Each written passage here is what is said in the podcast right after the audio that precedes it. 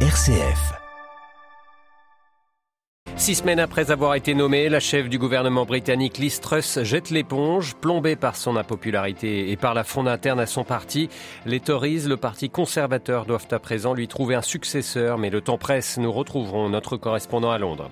Pas de mesures concrètes, mais un accord sur une feuille de route à Bruxelles autour de la question énergétique. Les 27 sont encore divisés. Certains pays se mettent néanmoins d'accord pour réduire leur dépendance au gaz russe. C'est le cas de la France, de l'Espagne et du Portugal. Nous le verrons. À la une de ce journal, irons également au Pérou où la crise politique se poursuit. Le président Pedro Castillo redoute un coup d'État fomenté par la justice de son pays. Et puis dans notre dossier ce matin, la parole à monseigneur Pierre Dornelas, l'archevêque de Rennes. Il est aussi le responsable du groupe bioéthique à la conférence des évêques de France. Nous parlerons avec lui de la très délicate question de la fin de vie qui fait l'objet d'une convention citoyenne. Radio Vatican, le journal Olivier Bonnel. Bonjour, elle aura donc tenu seulement six semaines à la tête du gouvernement. Liz Truss a annoncé donc hier sa démission alors que le Royaume-Uni vit en pleine turbulence économique. C'est le mandat le plus court de l'histoire moderne du pays. Le Parti conservateur britannique est chargé désormais d'organiser un scrutin interne pour élire le successeur de Liz Truss. Chaque candidat devra être parrainé par 100 députés. Il faut aller vite. Le nouveau locataire au 10 Downing Street devrait être connu au plus tard vendredi prochain. Retour sur les dernières heures tourmentées au Royaume-Uni avec euh, notre correspondant à Londres, Jean Jaffré.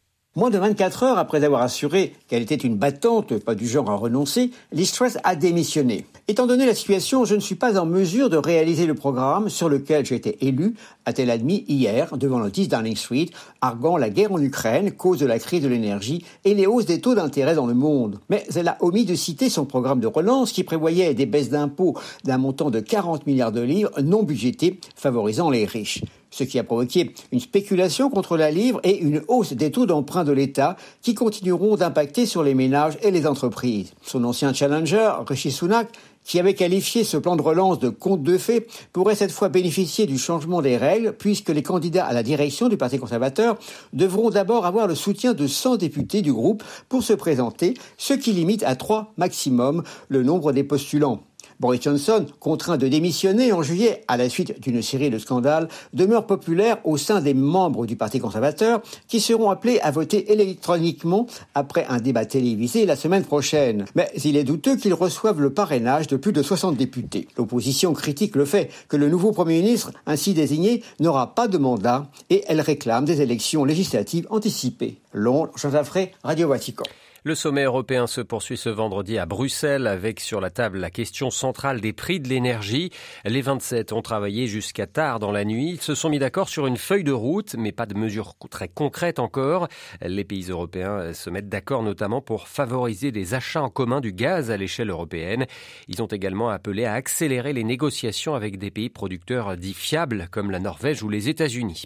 En attendant, la France, l'Espagne et le Portugal se sont mis d'accord après un long bras de fer plusieurs mois pour remplacer le projet de gazoduc MidCat à travers les Pyrénées par un pipeline sous-marin entre Barcelone et Marseille, avec toujours pour objectif réduire la dépendance de l'Europe au gaz russe. Louis Marsens. Le Midcat est mort, vive le Barmar, le gazoduc Barcelone-Marseille. hier, Pedro Sanchez, Emmanuel Macron et Antonio Costa ont finalement trouvé un terrain d'entente. Le gaz algérien qui arrive sur la péninsule ibérique et le gaz liquide en provenance des États-Unis ou du Qatar qui transite via les ports méthaniers espagnols ne passeront pas sous les Pyrénées mais à travers la Méditerranée entre Barcelone et Marseille avant de rejoindre le nord de l'Europe. Le projet alternatif au gazoduc Midi-Catalogne s'appelle le corridor d'énergie verte, mais dans un premier temps, il ne transportera que du gaz. Il faudra attendre des années, voire des décennies pour y voir de l'hydrogène vert, l'énergie du futur produite grâce aux énergies renouvelables dont l'Espagne veut être l'un des champions. Il faudra attendre un, sommet à Alicante au début du mois de décembre pour connaître les détails du projet, son financement et son calendrier. Euh, ce nouveau gazoduc est une petite victoire pour Pedro Sanchez. La France rechignait à développer les interconnexions énergétiques avec son voisin du Sud. Pour l'Espagne, l'essentiel était de trouver un débouché pour son gaz liquide par la montagne ou par la mer, ça ne change finalement pas grand-chose pour elle. Barcelone, Louis Marsens pour Radio Vatican. Le sommet européen de Bruxelles a été aussi l'occasion d'une rencontre en tête-à-tête entre le chancelier allemand Olaf Scholz et le président français Emmanuel Macron, alors que les désaccords entre Paris et Berlin se sont multipliés ces derniers mois. Les deux dirigeants ont voulu jouer l'apaisement. Ils doivent se revoir à Paris mercredi prochain. En Ukraine, l'armée redoute l'ouverture d'un nouveau front au nord depuis le Bélarus, un front qui pourrait menacer les routes d'acheminement de l'aide occidentale à Kiev notamment. L'Ukraine qui accuse également l'armée russe de vouloir détruire un barrage hydroélectrique électrique près de Kherson dans le sud du pays. Sa destruction pourrait euh, détruire l'approvisionnement en eau d'une grande partie du sud du pays. À Mykolaiv, euh, un peu plus au nord de Kherson, la population souffre déjà du manque d'eau potable. Sauvons Mykolaiv, donnons-leur accès à l'eau potable. Tel est le cri lancé hier par Monseigneur Shevchuk, l'archevêque majeur de l'église gréco-catholique en Ukraine.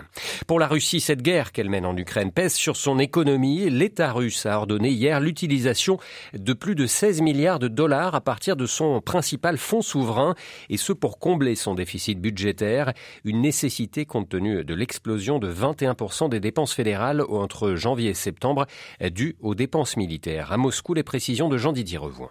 Le déploiement des forces russes en Ukraine commence à peser sur le budget de l'État. Des prévisions récentes anticipent en effet un déficit de 0,9% du PIB d'ici la fin de l'année, contraignant le gouvernement à réagir. Selon le ministère des Finances, ce prélèvement de l'équivalent de 16,2 milliards de dollars au taux de change actuel doit servir à payer une partie des prestations sociales, à rembourser la dette et à financer des prêts aux différentes régions du pays. Mais les finances russes sont encore loin d'être en péril. Au 1er octobre, le montant du seul fonds souverain russe pour la protection sociale s'élevait à 188 milliards de dollars.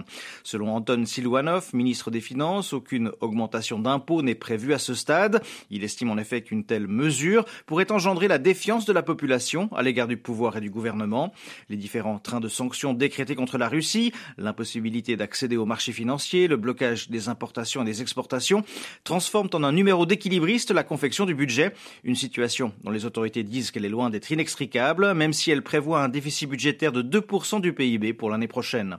Jean-Didier Revoin, Moscou pour Radio Vatican. Les élections de mi-mandat approchent aux États-Unis. Elles auront lieu le 8 novembre et le président Joe Biden était en campagne hier en Pennsylvanie aux côtés d'un candidat local. Le chef de l'État démocrate est venu notamment vanter son plan d'investissement dans les infrastructures comme la réfection des routes et des ponts. Les analystes considèrent que la Pennsylvanie fait partie des États clés que les démocrates doivent gagner pour rester majoritaires au Sénat après le 8 novembre. La crise politique se poursuit au Pérou. Le président redoute un coup d'État fomenté par la justice de son pays. Pedro Castillo a donc sollicité une aide extérieure, celle de l'OEA. À sa demande, l'Organisation des États américains va donc envoyer une mission à Lima afin d'évaluer les risques et périls de la situation. Le président Castillo estime, Delphine Allaire, que cela éviterait une altération de l'ordre démocratique au Pérou. Oui, à la tête du pays depuis 15 mois maintenant, le président Castillo, rappelons-le, issu d'un petit parti marxiste-léniniste, place à présent tous ses espoirs en l'EEA et ses experts. Il a déclenché avant-hier l'activation de la charte démocratique interaméricaine. Ce texte affirme que la démocratie doit être la forme de gouvernement commune à tous les États des Amériques. Or, la menace politique redoutée par Pedro Castillo est bien interne. L'ancien professeur accuse sa justice de favoriser les conditions d'un coup d'État. Pour rappel, la procureure générale déposait il y a une semaine un recours accusant le président de délit d'organisation criminelle de corruption. Première fois qu'un président en exercice est visé par tel recours. Immunisé jusqu'à la fin de son mandat en juillet 2026, il peut toutefois faire l'objet d'enquêtes. Il est d'ailleurs actuellement cité dans six d'entre elles, soupçonné de diriger un réseau de blanchiment d'argent et d'octroyer des contrats publics au profit de proches et de responsables politiques.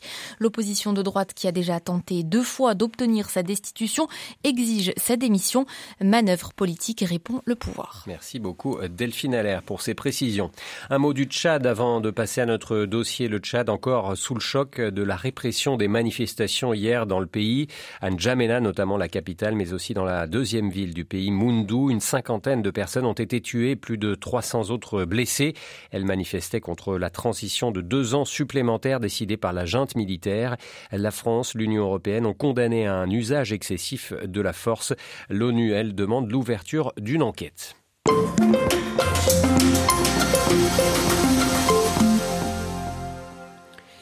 Le 13 septembre dernier, le président français Emmanuel Macron lançait une convention citoyenne sur la fin de vie.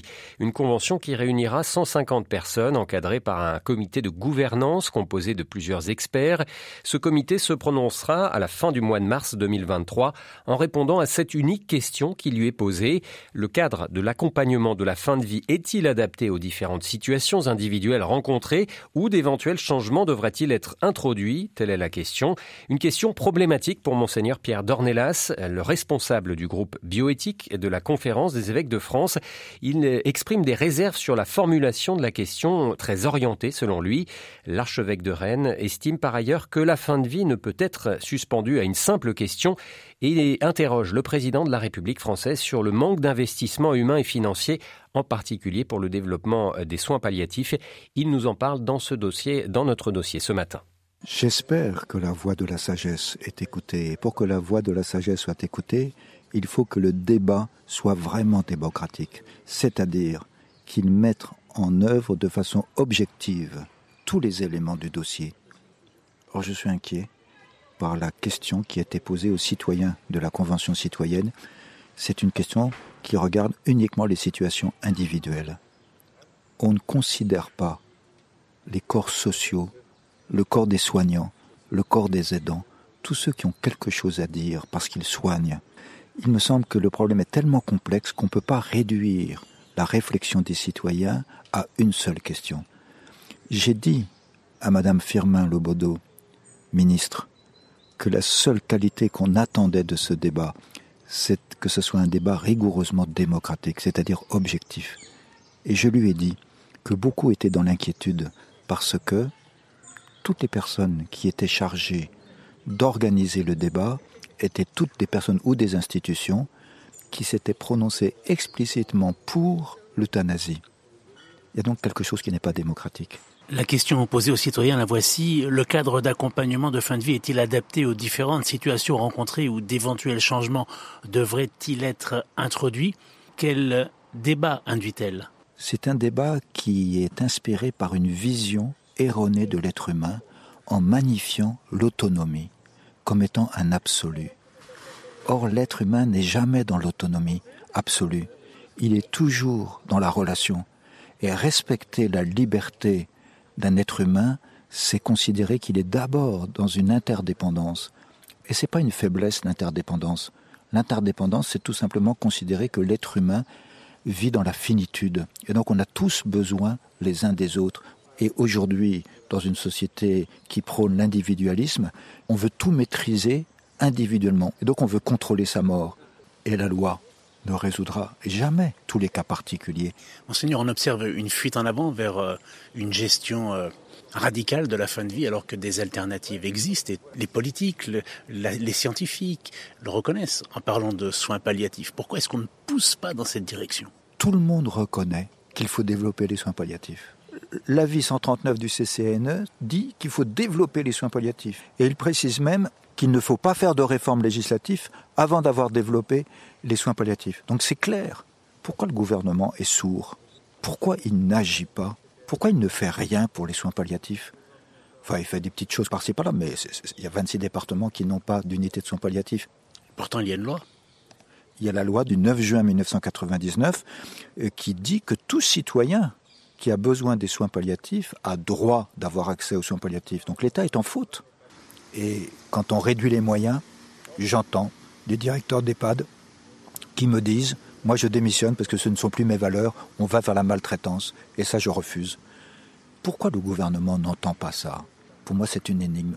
Et si j'avais l'honneur de rencontrer le président Emmanuel Macron, je lui poserais la question exactement comme ça. Pourquoi le gouvernement n'entend pas je pense qu'il me répondrait qu'il est urgent d'y répondre et que je vais faire le job pour financer, non pas la vieillesse, pour financer la fraternité qui appelle cet accompagnement, la formation de, des soignants, des bénévoles et des aidants, pour qu'il y ait toute cette communauté fraternelle autour de ceux qui sont des trésors de vie et qui sont en fin de vie. Voilà la question de la fin de vie en France à la une de notre dossier ce matin, interrogé par Jean-Charles Puzolu, monseigneur Pierre Dornelas, archevêque de Rennes et responsable du groupe bioéthique de la conférence des évêques de France, était ce matin l'invité de Radio Vatican.